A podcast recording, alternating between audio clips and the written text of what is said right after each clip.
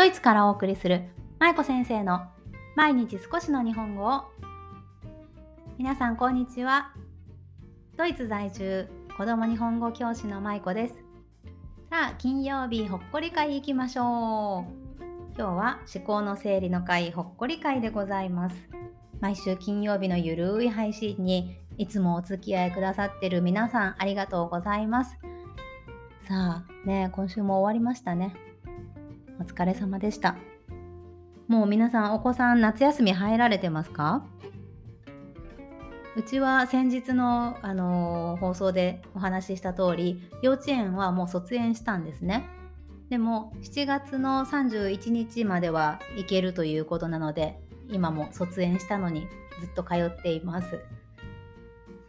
多分あれでしょうね何だろう夏の夏休みに入ったらみんな旅行とかいろいろ行くじゃないですか。ね、なので、まあ、早めに卒園式をしようということなのかもしれませんがなんか卒園式終わっても行くのって不思議だなと思いながらも未だにお世話になっています。さあ今日は全然関係ない話ですけど頑張りすぎるとうまくいかないというテーマでお話をしていきたいと思います。あなたは自分に無理をさせてしまうタイプですか？それとも自分を甘やかすというか自分には優しいタイプですか？私はどちらかというと結構ね自分には負荷をかける方なんですね。無理をさせてしまうということですけど、ね、ちょっとねうーんとまあ割と自分で言うのもあれですけど体力はあると思うんですよ。なのでまあちょっと頑張りすぎちゃう傾向に昔からあるなということを思います。でまあ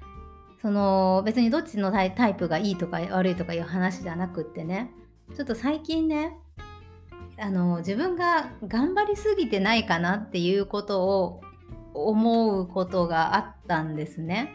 まあ、何かをきっかけにっていうわけではないんですけど最近まあいろいろとなんだろう日本語教室をやったりインスタグラムとか音声配信でこういうふうにあの情報発信をしたりあとは親御さん向けの講座をさせていただいたりっていうことをいろいろやってるうちになんかちょっと私あの頑張りすぎてないっていうふうに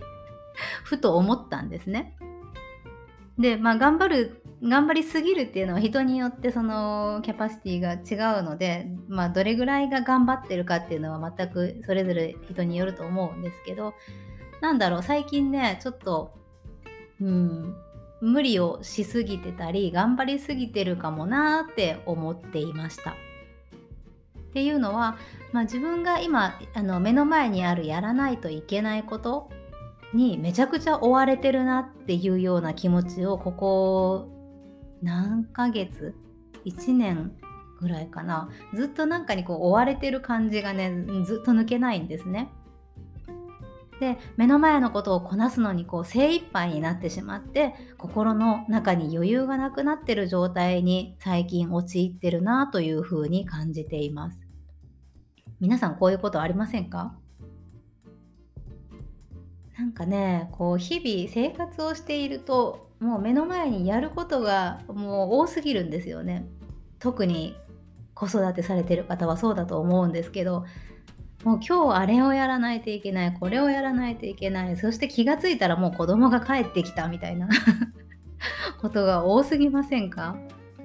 ね。なのでもう目の前のことをこなすのに精一杯になっちゃって余裕がなくなってそして余裕がなくなったからもう今度はあの何て言うのかな。その他人との他人と接する時に気持ちに余裕がないような状態で接してしまう特に家の中に一緒に住んでる子供とか夫とか、まあ、そういった人たちに優しくできてないなって思うことがねちょっと正直最近あるんですね。まあ私あんまりあの子供には叱ったりというかあの大きな声を上げたりとかいうことは全くないのでいいんですけど夫には、まあ、大きな声を上げないですけど ちょっともうイライラしてこう当たっちゃったりすることが最近増えてきたなと思います。でこれってどうなんでこういう風になってるかっていうとやっぱり自分がどこかで無理をしているからっていうことだと思うんですよね。自分がこう気が付かないうちに知らず知らず知らず知らずのうちに無理をしているでそれが積み重なってくるとちりつもじゃないですけど、ね、積み重なってくるともうだんだんだんだん自分の中での許容範囲違う違う何容量のねこのコップがいっぱいになっちゃうんですよね。そしてある時に多分爆発しちゃうんじゃないかなと今ねあのこわごわ、はい、捉えています。でまあ頑張りすぎてるんだろうなっていうことを客観的に見ても思うんですね。なので私がこれからちょっとどうしていこうかなって思う思っているかというとまずは今行っていること今私がやっている全てのことの中からやめることを決めていくことこれが解決策になるんじゃないかなと思いました。最近はまあちょっとやめることを少しずつ増やしているんですね。例えば私はあの以前は掃除を結構やっていたんですけど最近はもう週1回とかにしてだいぶ頻度を減らしたんですね。こうちょこちょこちょこちょこあの細かいとこはいろいろ気になるじゃないですか家の中の。ああいうのをこうこまめにやっていると本当にもうキリがないそして掃除の時間で一日が終わっちゃうということになるのでまあ、もちろんねその時間に音声を聞いたりとかいろいろ、まあ、耳耳読をしながらやればいいんですけど、まあ、それでもやっぱりこう掃除だけで一日が終わっちゃうのはもったいないなということで、まあ、掃除をする頻度をだいぶ減らしたんですね。でこの掃除をするっていうことについても別に夫があの掃除もっとしないと家が汚いよとか言ってたわけでもなくって息子がそういうことを言ってたわけでもなくってただ私の中であ掃除しないとっていう脅迫観念のようなものにとらわれてずっとやっていた気がします。でも結局はその完璧を目指してしまう自分がいる限りずっとその習慣って続いていってしまうんですよね。で最終的にしんどくなるのはやっぱり自分自身なのでなのでやめようってもう決めて今はねもうかなり頻度を減らしてだから今うち結構汚いですけどもうでもね最近その汚いのにも慣れてきました。よくないか。まあまあでもそうなんですよ。でやめることをねこう決める方が大事だなと思って掃除をやめました。あとはこの前もあの放送でお話ししましたけど朝方にしたというのも私の中ではやめたことの一つなんですね。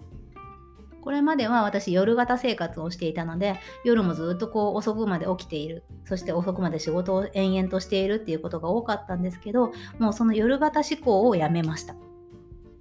で朝型に切り替えたことで自分にあまり無理をさせなくなったしそして朝のすっきりした頭の中頭で仕事に取り組むことで効率もだいぶ良くなったなというふうに今も感じるのでずっと朝方で今もなんとか続けています。うん、あとはやめたこととしては何だろう。子供と遊んであげないといけないっていうような思考も私がやめたこと捨てたことの一つです。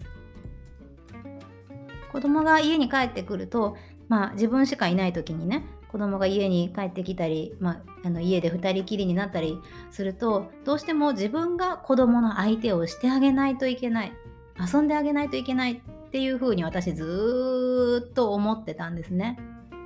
でもね、もうそれがもうめちゃくちゃしんどかった。なんで私の時間を使って子供と遊ばないといけないの？って思っている一方で、でも遊んであげないと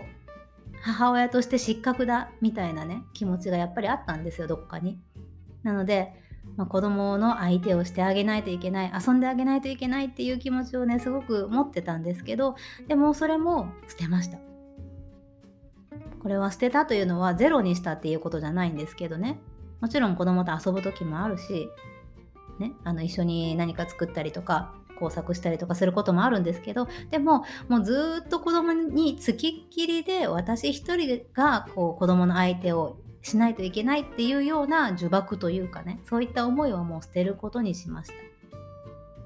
た。だって私だって人間だしやりたいことはあるし母親といえど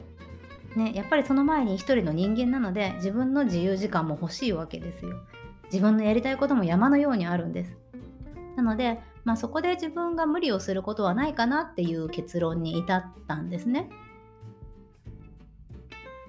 うん。なので、まあもちろん子供のことは大切ですし、たくさん遊んであげたいという気持ちもあるけれど、自分が無理をしない範囲で相手をする、ね、遊んであげるっていうことをするようにしました。まあ何が言いたいかというと、そういうふうに自分に対して優しくしてあげること、今今自分が行っていることの中でいくつかやめることを決めることでそれが自分に優しくすることにつながるということを思って今生きています。はい。そうなんですよ。で、でもそれでもやっぱりね、こう生活忙しいんですよ、めちゃくちゃ。なんでだろう。わかんないけどね。まあ忙しいんですよね。でもこの忙しさの中でもやっぱりまだまだやめられることってたくさんあると思うんですね。なので今自分の生活をまあ生活を営んでいる中でまだ自分を苦しめているものだったりとか、うん、疲れてしまうものだったりそういったものをどんどんやめていってもっと適度な感じでね肩の力を抜いてできるものに切り替えていこうというような思考で今最近生きています私。うんまあ、時間がかかったり難しかったりはするんですけどでもやっぱり、うん、自分に無理をさせないことっていうのが一番大事だと思うんですよね。日本にいる時はもうあの周りも頑張ってるから頑張らないといけないみたいな思考に多分私なってたと思うんですよ。で自分にも無理をさせたり人に合わせたりそういうことをしてきたと思うんですけどでもなんか海外に出て結構そういう点は何だろうまあ個人主義なんでねドイツも。なので、まあ、自分のライフスタイルを大事にしようっていう気持ちに少しずつ変わってきたなと思います。忙しさにかまけてばっかりで気がついたらもうおばあさんになっていたっていうのは避けたいんですよね。うん、わかります？これ。だってもうあっという間に時間過ぎていくじゃないですか。ね、1日にしても1年にしてもそしてもう気がついたら10年とか多分経ってるんですよね。なのでちょっとこう自分が余裕を持って好きなことをしたりとか、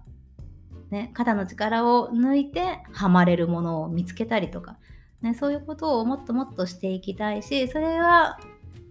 まあそれが最終的に自分の人生を豊かにするっていうことにつながると思うんですよね。はい、なので、まあ、今日は頑張りすぎるとうまくいかないということで自分に無理をさせない生き方っていうのを最近模索していますということが言いたい放送回でした。はい。ね。楽に生きたいですよね、みんな。でもう疲れてしまうものはもうどんどん私やめていったらいいと思うんですよ。もう仕事も人との関わりも自分の生活の中の日常の中のこともねやっぱりあなたが幸せになることが一番大事なことだし私が幸せになることが一番大事なことだし、うん、そこをねまあ